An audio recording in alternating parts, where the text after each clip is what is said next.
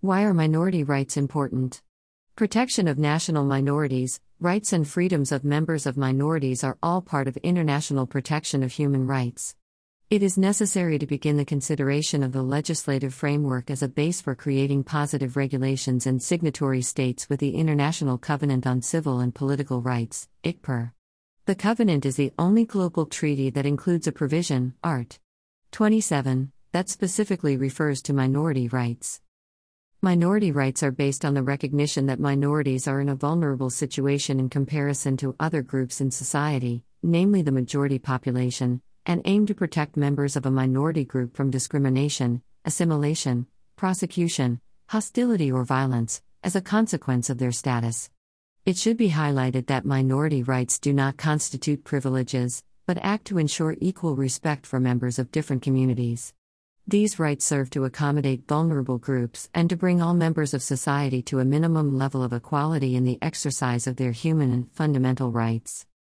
Minorities require special measures to ensure that they benefit from the same rights as the rest of the population.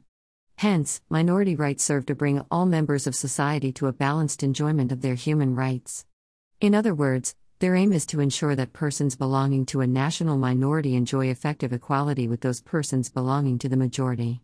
In this context, the promotion of equal opportunities at all levels for people belonging to a national minority is particularly important, since it empowers communities and promotes the exercise of individual freedoms.